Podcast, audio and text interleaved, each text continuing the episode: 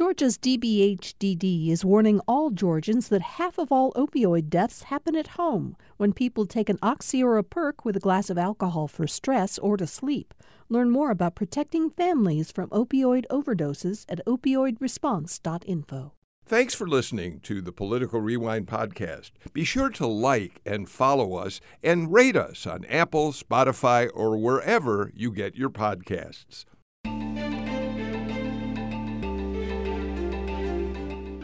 Welcome to Political Rewind. I'm Bill Nygut. Richard Rodgers and Oscar Hammerstein said it in Carousel.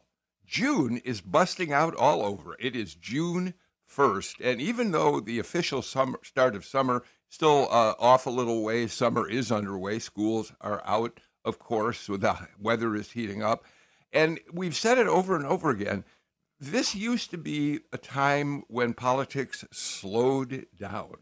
And we would scramble to figure out what to talk about on shows like Political Rewind. The newspaper had some issues in how much they could write about politics in off-season. But there's no such thing as an off-season anymore in politics, as we will discover in our show today. Let me get right to our panel and begin discussing a variety of issues for the show. Kevin Riley is my partner on the Thursday show from the AJC. Kevin, of course, is recently retired as editor-in-chief and now editor-at-large. How are you, Kevin?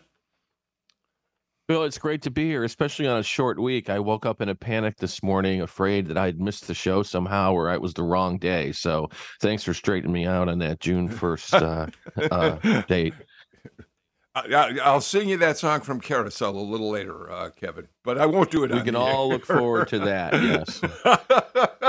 yes. Margaret Coker, editor-in-chief of The Current, which is based down in Savannah, and which covers the news of the coast, but really covers all of Georgia in its online format at The Current, thecurrentga.org. How are you, Margaret?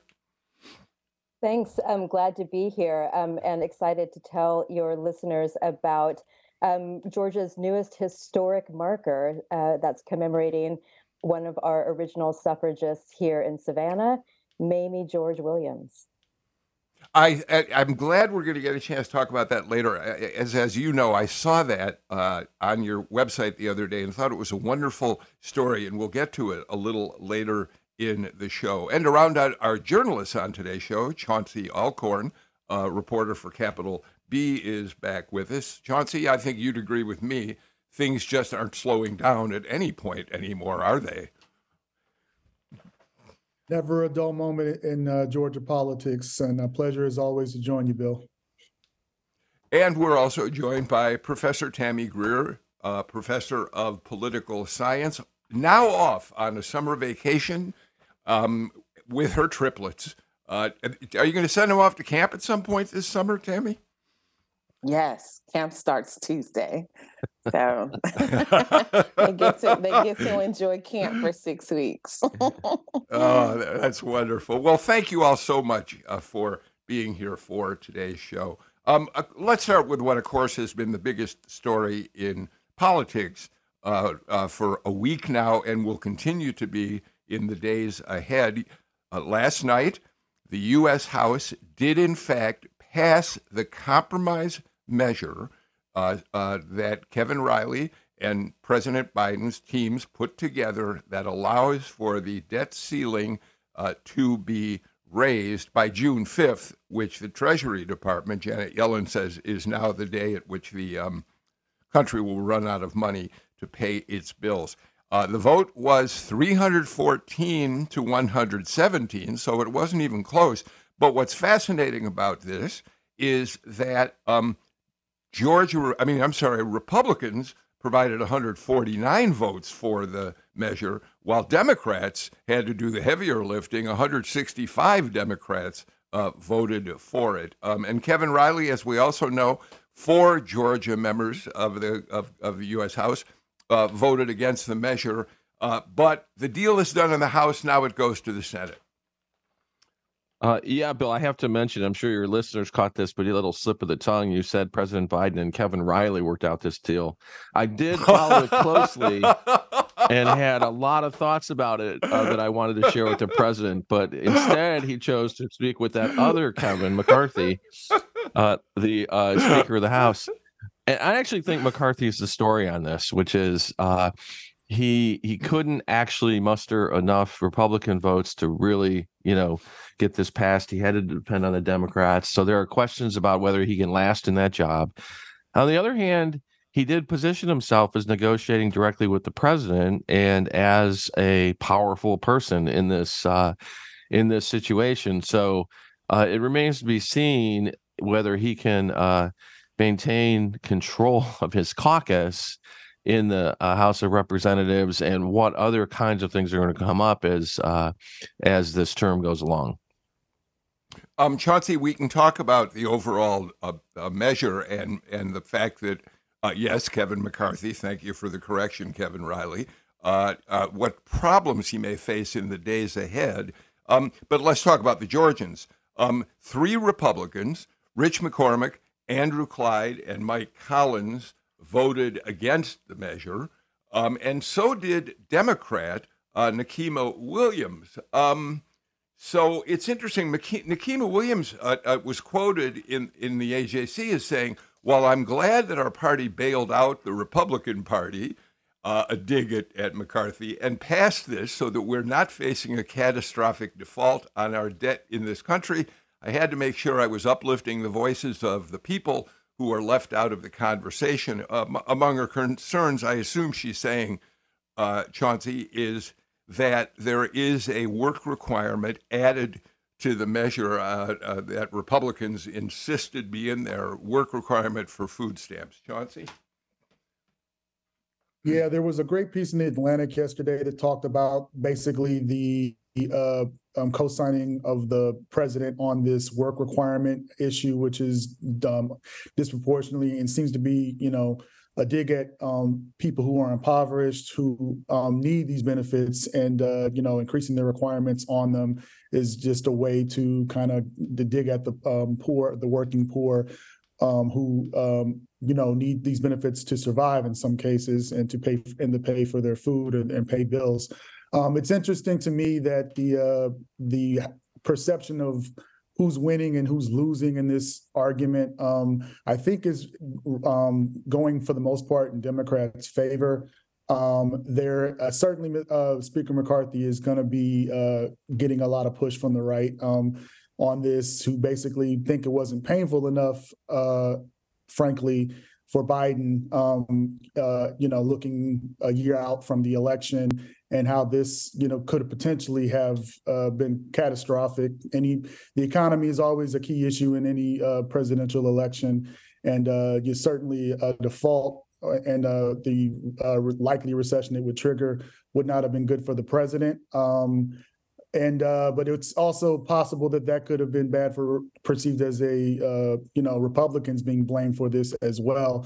So I think obviously for most folks, assuming that the Senate does pass this in the coming days and the debt ceiling does get raised, it's going to be a net win for Americans that the economy will not tank, particularly in Georgia with 13. You know, military bases and lots of military veterans and federal employees who would be impacted by a default and, you know, a resulting shutdown as a result.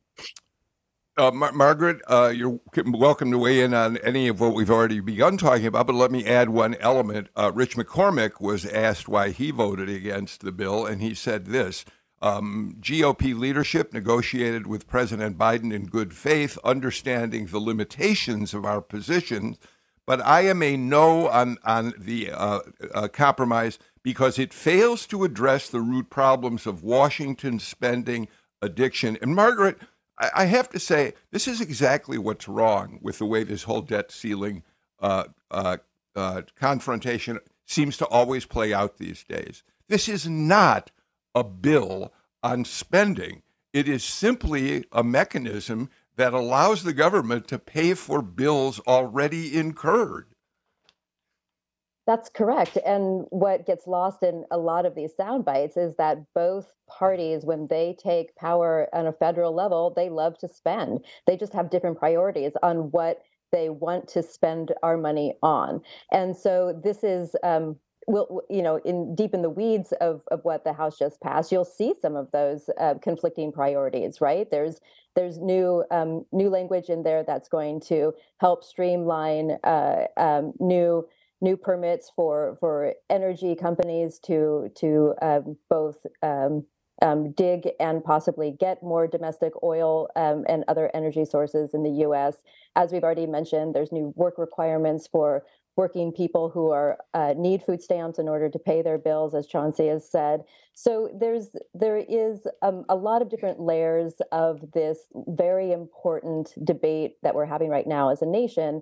At the final analysis, though, it seems like both parties, instead of having a high noon shootout, have actually put their guns down and come to the table and made some sort of compromise. And I think that's exactly what every poll in America for years and years now has said that they want from our government. We want compromise. We don't want extremists to be in power. And I would take a slightly different tack than the rest of our panelists so far and say that I think one of the biggest winners here is President Biden himself. He has spent his entire life in Congress, his adult life in Congress, and he has always built himself as a master negotiator and someone who knows the way of the power avenues in Washington, D.C. He and his team spent most of last week huddled with Speaker McCarthy, and they took out the rest of the congressional Democratic leadership and went one-on-one as a president who thinks he knows best when it comes to crafting compromise legislation.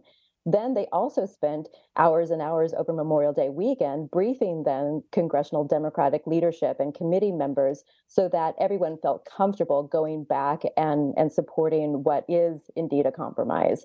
So compromise has been a terrible, dirty word in American politics. It looks like that this might actually be the word of our next weekend and the coming days as we bypass this terrible cliff edge that we've been on.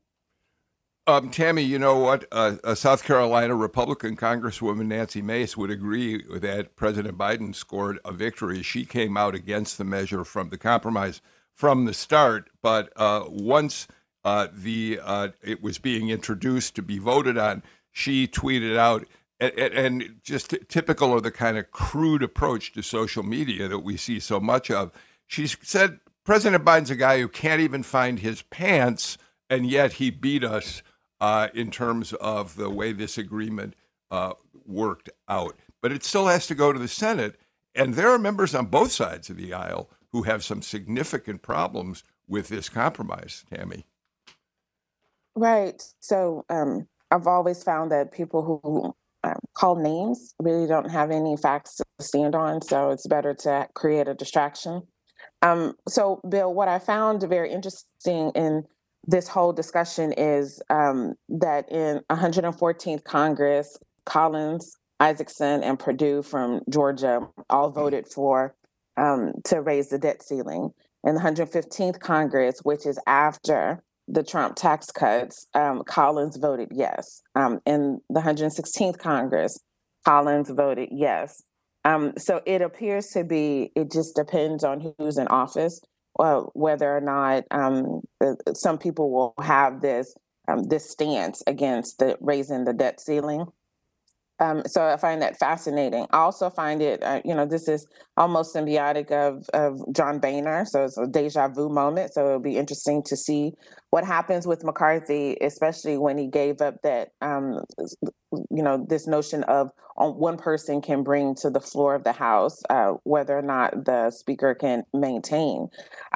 To echo everyone else's point, the purpose of divided government, divided Congress, and the U.S. form of government is compromise.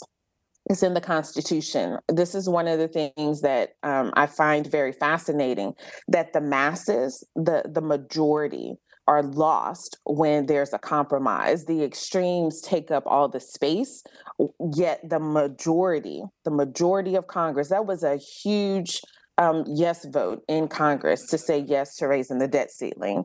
I also find it interesting, sometimes I don't know if we say it plainly enough, that the House of Representatives is a politically driven entity because they're on a 2-year cycle, as compared to every other level and every other entity, appears to be more of a governing stance because they have to do more. Let's be careful about one aspect of this, Tammy. Matt Collins did, in fact, vote for debt ceiling raises through his career.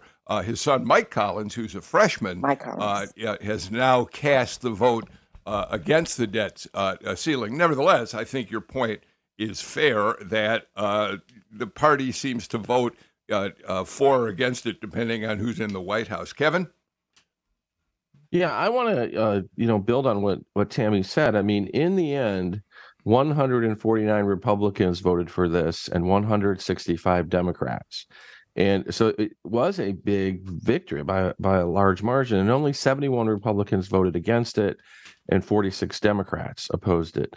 And it is a bit of the, I just don't know how else to say it, but the fault of the media that twice as many Republicans voted for it, but we're hearing about by proportion, the very small number who voted against it. And, sort of same with the Democrats. And I get that journalistic impulse, and it's a necessity to at least represent those who voted against it.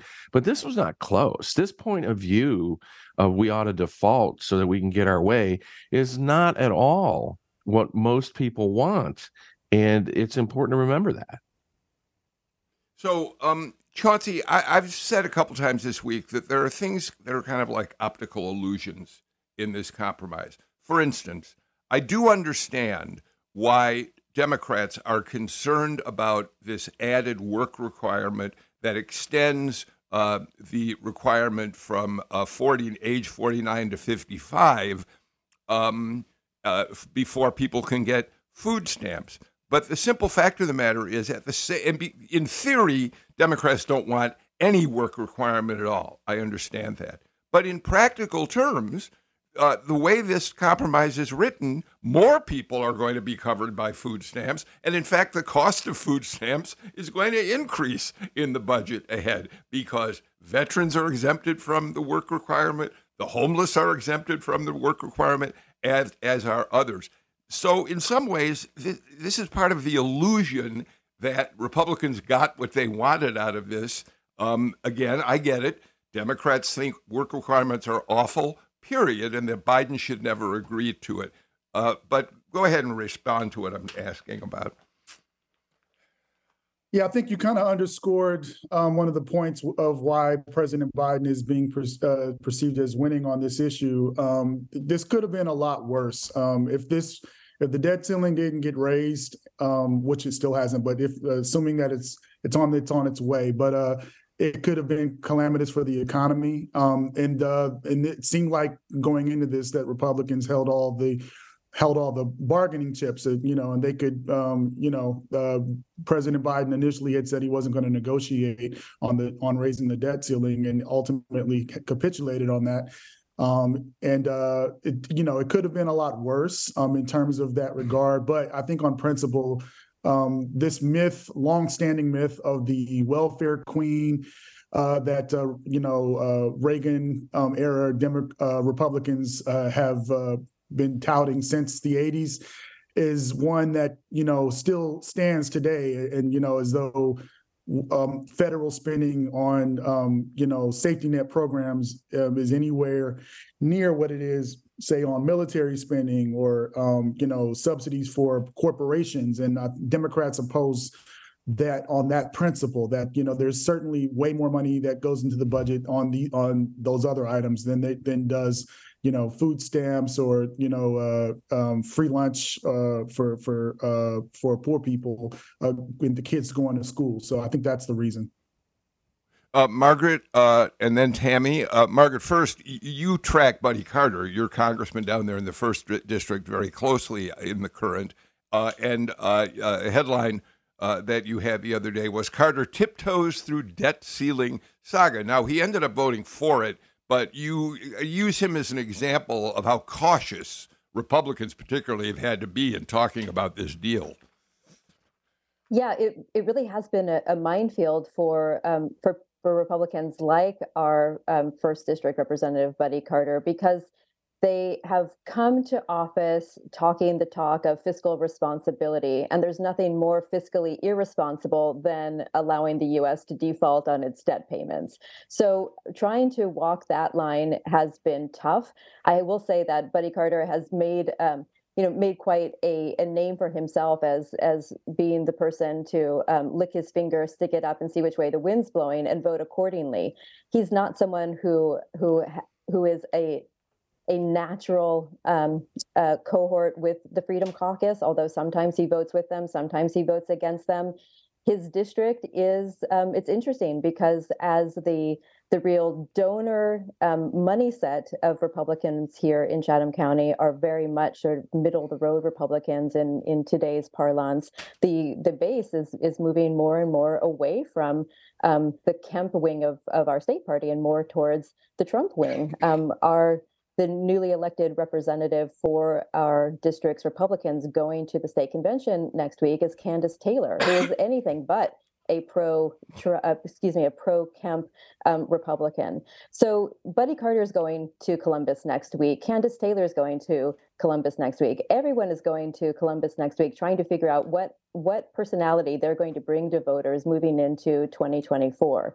And I think that ultimately is what Buddy Carter's tightrope has been about, how he's going to position himself for his next run at office, whatever office that's going to be, rather than any real ideology about what spending priorities he wants or the people in the first district want.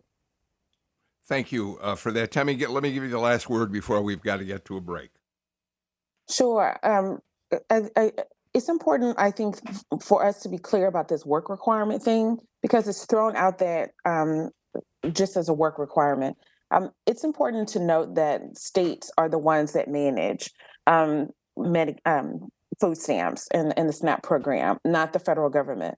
So if a state has high unemployment, then more people are put into that pool. And so the work requirement is not as heavy on those particular states or even municipalities that have high unemployment because they don't have the available jobs. So the blanketed statement, Bill, to your point, that this is hindering a particular set of people is not true when you look at it on a case-by-case basis, which again goes to the importance of voting on your state and local level and not just your federal level when it comes to spending federal funds that go directly to the people. Also, that there are the compromises that are in the bill that passed last night. There are cuts for items that Republicans want, and there are cuts for items that Democrats want. So again, to what we talked about at the very beginning, this is a true compromise. And depending on the lens to which you want to view it, then you can find fault with it. Yet everyone gains and everyone probably misses out on a few items. Tammy, one last point, though, and I want you to respond to this before I've got to get to a break. There's no question that Democrats feel that when President Biden compromised on a work requirement for food stamps, he crossed a line that Democrats in states across the country and in Congress really believe should never be crossed, that work requirements for any form of federal assistance are simply wrong, correct? I can see that, yet it doesn't help in reality. In reality, we have an aging workforce. In reality, we have we still need to get tax dollars in order to fund federal programs and state and local level programs. So from an ideal standpoint, perhaps I can see it, yet from a practical standpoint, it's not real. Okay, we've got to get to our first break of the show. We're going to keep following the debt ceiling debate as it moves to the Senate. We'll be back with other stories in just a moment.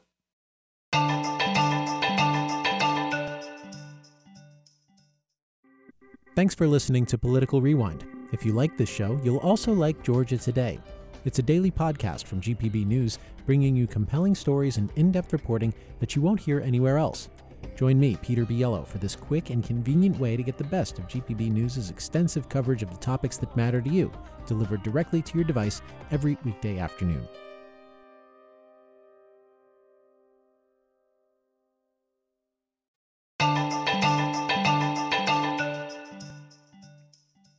Tammy Greer, Chauncey Alcorn, Margaret Coker, and Kevin Riley join me for today's Political Rewind. Kevin, controversy over the planned Atlanta Police Training Center is simply not going away. And in fact, there have been a couple of news stories in the past week, one of them that just broke overnight, that are going to simply gin up the controversy even more. Let's look at what we learned overnight. 3 people have now been charged with fraud and money laundering in connection with the funds that have been raised to support opposition to the training center, according to the GBI. SWAT teams, uniformed officers, crime scene investigators from the Atlanta Police Department, I think the DeKalb Police Department were involved in part of this, made the arrests of these 3 people. I have to be quite honest, Kevin, the charges of money laundering and fraud, for me, are a little complicated right now. I have a hard time explaining them, and I think so do other people. We're going to learn more as these cases come to court, as there's arraignments and the like. But the fact is that this is another example of the fact that law enforcement is intending to get as tough as possible on the opponents of the training center. Yeah, it is going to be hard to get a handle on this, Bill. I will mention for people who are interested in it, if you go to AJC.com, you can actually read the affidavits that were filed that resulted in the warrants. And I do think for average people, this is going to be one of those things like, what is going on? Why are they doing this? Why aren't we dealing with the actual issues at hand? The supporters of the protests and the folks who are actually protesting today at the DeKalb County Jail, even as we speak, are saying, hey, this was a classic effort to make sure that we had money to bail people out of jail when they got arrested during protests, which is a long-standing practice in organizations that protest that, you know, was a common thing in the civil rights movement. And then the GBI is saying, well, no, you were misleading people about your fundraising, and you are an organization that has been deemed dangerous, and therefore you can't raise money this way. I don't imagine they would file charges if they felt like they couldn't prove the charges or felt like they had a decent case and then arrest these people. But I do think it's going to just fuel the fire. I don't see any way it doesn't do that. Yeah. And of course, Chauncey, we should point out that this comes after we know any number of protesters have been charged with domestic terrorism and are facing significant charges. Now, the arrests in this case seem to be part of that classic line, follow the money.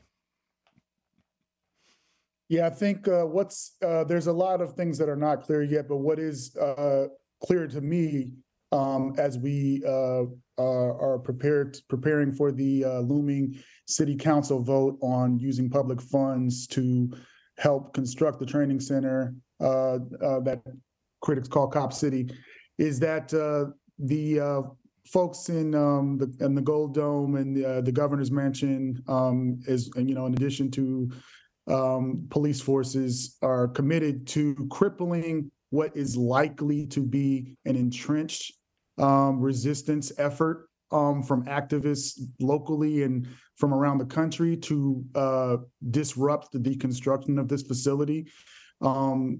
If and when it is approved and, by city council members. They seem, committed to ensuring that what is likely to happen. They don't want Atlanta to become Portland or New York post the non-indictment of Daniel Pantaleo, the officer who was involved in Eric Garner's chokehold death. They don't want to see the ongoing anti-fascist resistance that you saw in Portland and even to this day, activists taking over sections of downtown in Portland. They don't want that to happen here, and they're dead set on preventing it by any means necessary. And there are folks on the other side who are dead set on preventing the training center from being built by any means necessary. So it's seems like a warning shot in what's going to which could potentially be a long standing battle over this facility. Tammy, Capital B, as well as other publications, also reported out a story that is fueling even more controversy.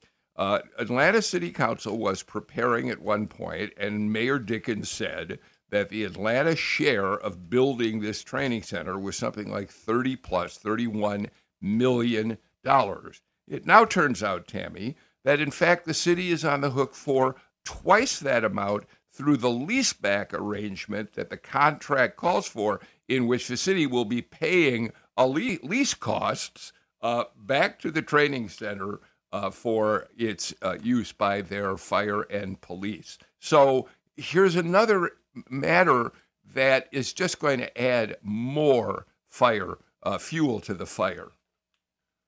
Yeah, I'm unsure how the city of Atlanta can get out of its own way. I'm unclear of the lack of transparency with the city, with all of the things that have gone on. How is the city, the mayor, council members, all that's associated, the comms space, how are they not having a different thought that the transparency is necessary in order to quieten down some of the critics? I also think it's interesting the push onto the police foundation. The police foundation is not elected by the people. So where are the elected officials and how are they handling this particular situation?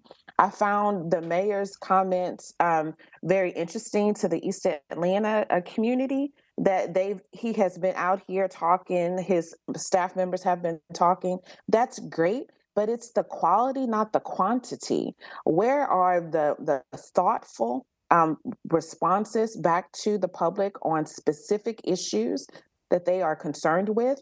How did no one think that an additional $30+ million is going to have an impact on the city and the city's response, the people's response to that additional tax dollars, especially when we're already talking about the property taxes that those of us that live in the city, how much we incur and where's the money going. So I am very curious as to when someone is going to say, okay, let's be full with this. Let's have a document with headers to say, here's finances, here's the proposed activities, here is what we're doing from an environmental standpoint. The lack of clarity and the lack of transparency is almost creating the chaos. And I'm curious to see what is the next shoe to drop in this lack of transparency with the city of Atlanta. Margaret, I want to bring you in, but I'll comment really quickly on what you're saying, Tammy. Part of this is the Atlanta Police Foundation is accountable to no one and has no transparency requirement for anybody, and they are driving this thing forward. Margaret? Yeah, from Savannah, this feels like a discussion that's a way far away, but I will say that in these arguments about transparency and our public taxpayer dollars and our public servants, you know, if this isn't an issue that is engaging the residents in Greater Atlanta, then public servants have a duty to us all to be transparent about not only the plans for a facility, but also how they're going to pay for it. You know, here in coastal Georgia, I have to say the stories that we do time and again about public safety, the criminal justice system, and policing, you know, people from across all fault lines, no matter how much money you earn, what is the color of your skin, people want cops that they can trust. They want cops that are well-trained, and they want cops to obey the law and treat everyone equally. So there's, you know, those are the discussions that happen in our part of the state here. And I hope that there will be no more loss of life as the training center, Cop City in Atlanta, moves forward. I think it's important to add that it's hard to overstate the influence of the Atlanta Police Foundation. We've done stories that show it's one of the most influential, powerful police foundations of any city in the country, and they have driven this process. And they've actually driven a lot of things in the city, many of which people are happy with and very proud of. For example, when you look at the camera system throughout Atlanta, which has been helpful in solving crimes and tracking down people, including in the recent Midtown shooting, the Police Foundation has been the place that has found the money to do that, provided that, created the help for the city there. They've also got a program that helps police officers buy homes in the city or in the areas where they work. So there are a lot of good things going on. So they're very influential, but I think something of this magnitude and its complexity and the necessity to build consensus among the neighborhoods and all of that seems to have put them in the spot of going too far, too fast. And until that can be resolved, I don't think this issue is going away. Before we get off the subject, Chauncey, you've already said it, but let me ask you to talk about it a little bit more. You have every expectation that next week City Council will approve this deal that starts at $31 million, but again, will double with the leaseback arrangement. I won't say that, there's a certainty on this. I've spoken with multiple city council members who have said that they expect that it will be approved. There are certainly folks on council who are still undecided on how they will vote, and folks who have been dead set to vote against it regardless. It doesn't appear that the revelation late last week that the total cost to taxpayers is going to be at least $67 million, has changed anybody's minds. People who had intentions to vote for it have said that they still intend to. Folks who are against it still intend to. Folks who are on the fence are still on the fence and still listening to their constituents. That being said, I think that what is also clear from the council members, multiple council members who've talked to me, they feel the city has done a horrible job communicating about this from the jump. And that doesn't just include Mayor Andre Dickens' administration. That includes Keisha Lance Bottoms' administration. And they also say that they are concerned that the facility could end up costing even more than what has already been stated. There was a story we did at Capital B Atlanta on the Atlanta Department of Transportation hearing a week or two ago, where the current commissioner, Solomon Cavanis, had to get an earful from city council members about backlogs on road improvement projects that the city had allocated money for, that voters approved bond levies for in 2016. And Cavanis, who just started the job in January, reported to council a few weeks ago that at least 38 of those projects haven't even are still in pre-construction phase, and it's 8 years later. So the cost of this of council members are worried that the training center could end up doing the same thing and costing folks down the road if inflated costs go up and things of that nature. All right. Chauncey Alcorn gets the last word on this segment of Political Rewind. A lot more to talk about after these messages. At a time when information continues to come at us faster and faster, sometimes you need to hit pause and rewind. NPR's Throughline takes you back in time to the source of the news stories filling your feed. Find NPR's Throughline wherever you get your podcasts.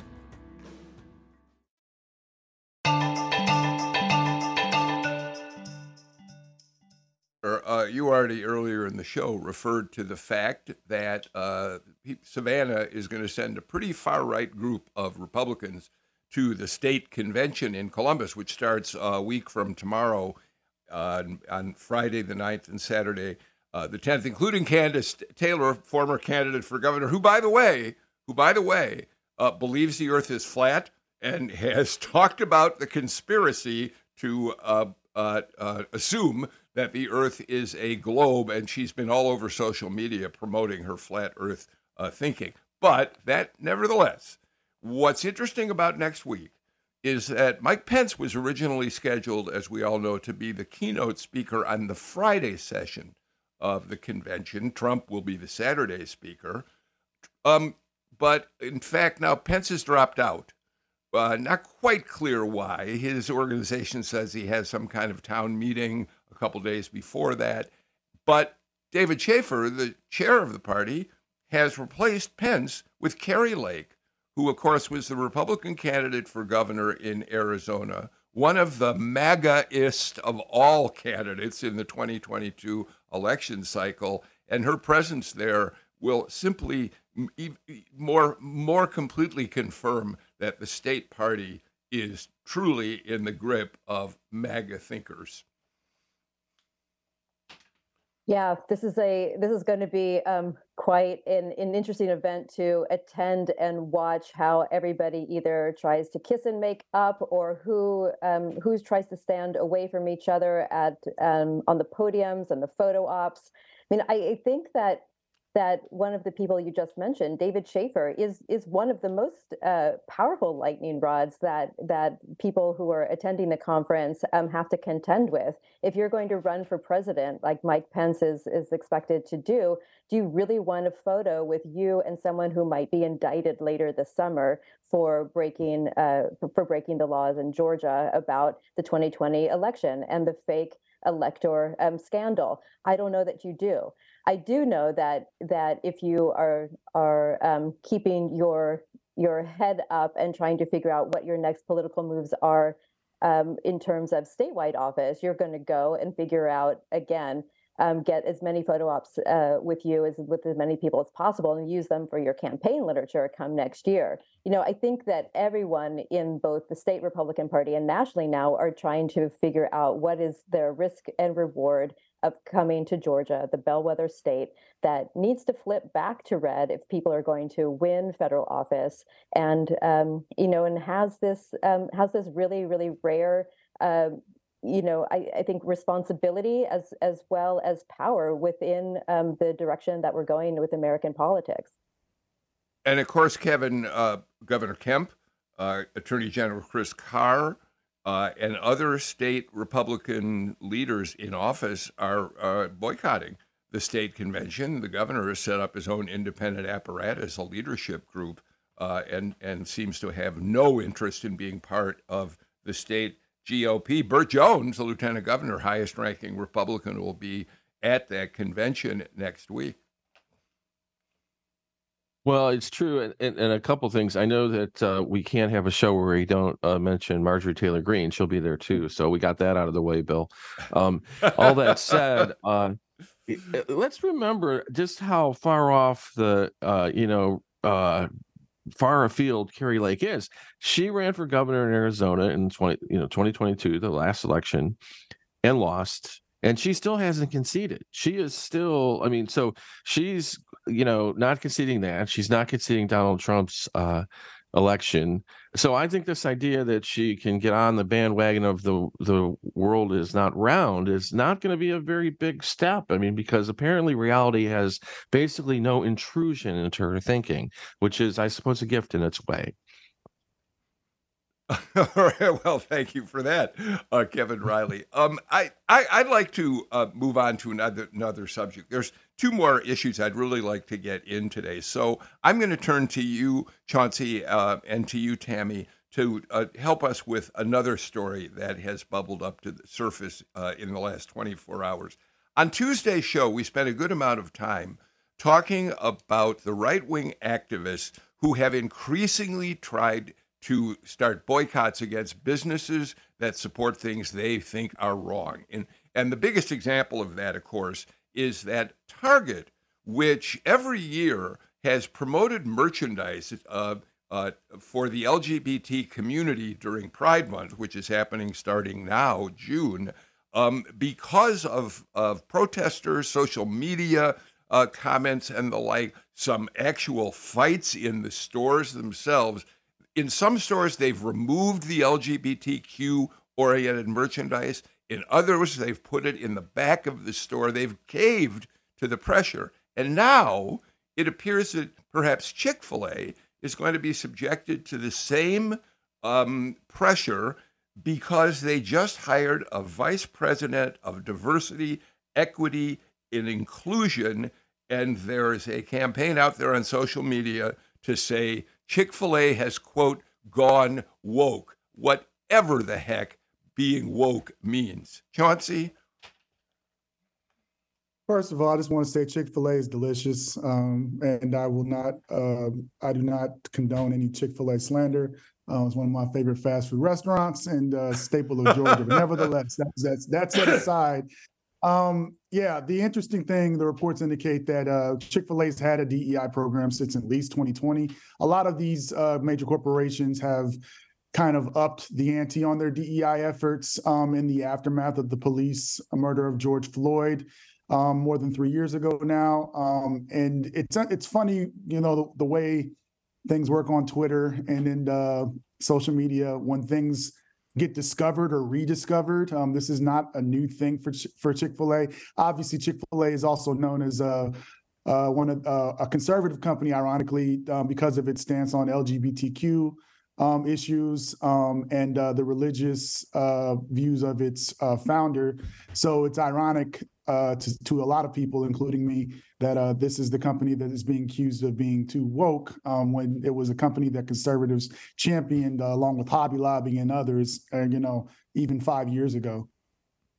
Yeah, I think, Tammy, that Chauncey makes a great point.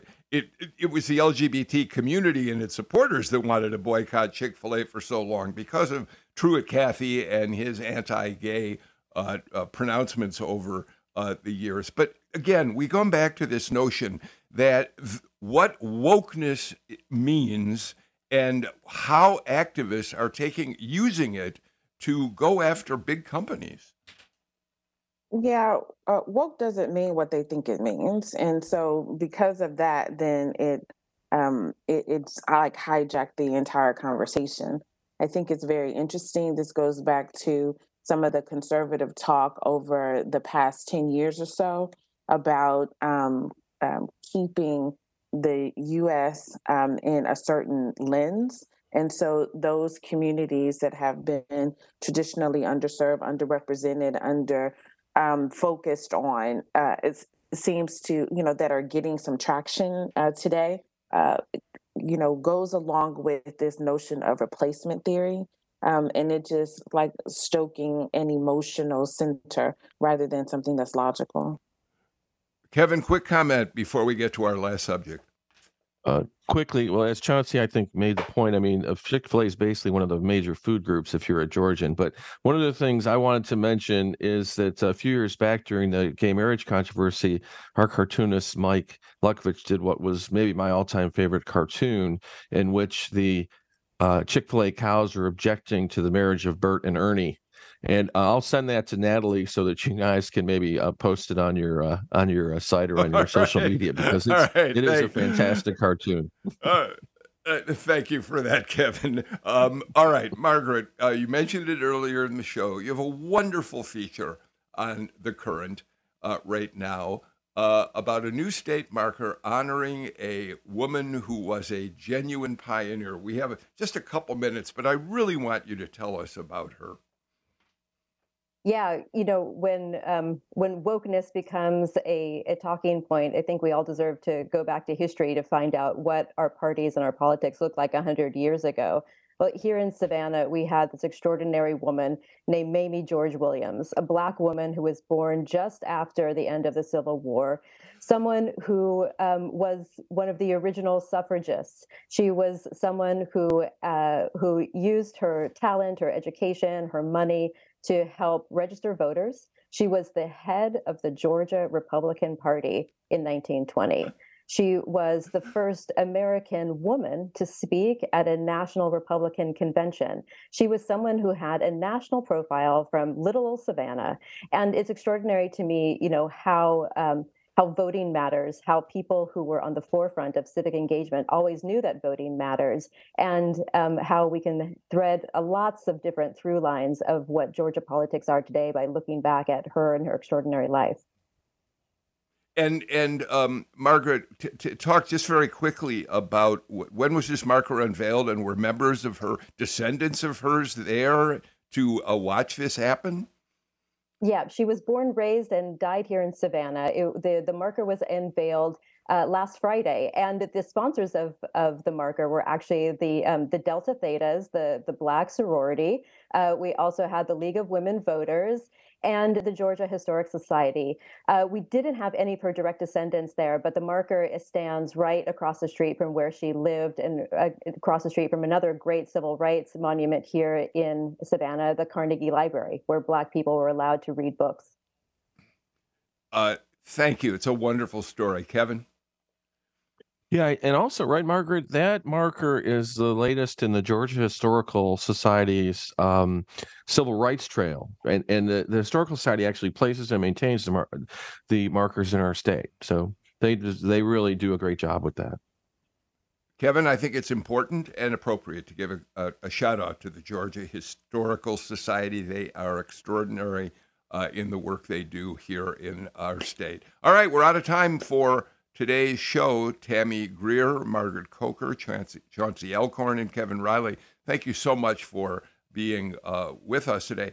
By the way, a group of leaders in artificial intelligence, as you all may know by now, issued a report the other day that says that AI could lead to the extinction of humanity. And I mention that to you now because if you didn't hear our show last week with Paul Root Wolpe, the head of the Center for Ethics at Emory University, talking about all the ethical issues involved in artificial intelligence and chatbots, I really urge you to go back, listen to it on our podcast or on our website, because he speaks to the very thing that this latest reporting suggests. All right, that's it. We're going to be back again with a brand new show tomorrow morning. In the meantime, I'm Bill Nygut. Please take care, stay healthy, and be good to one another. Bye-bye, everybody.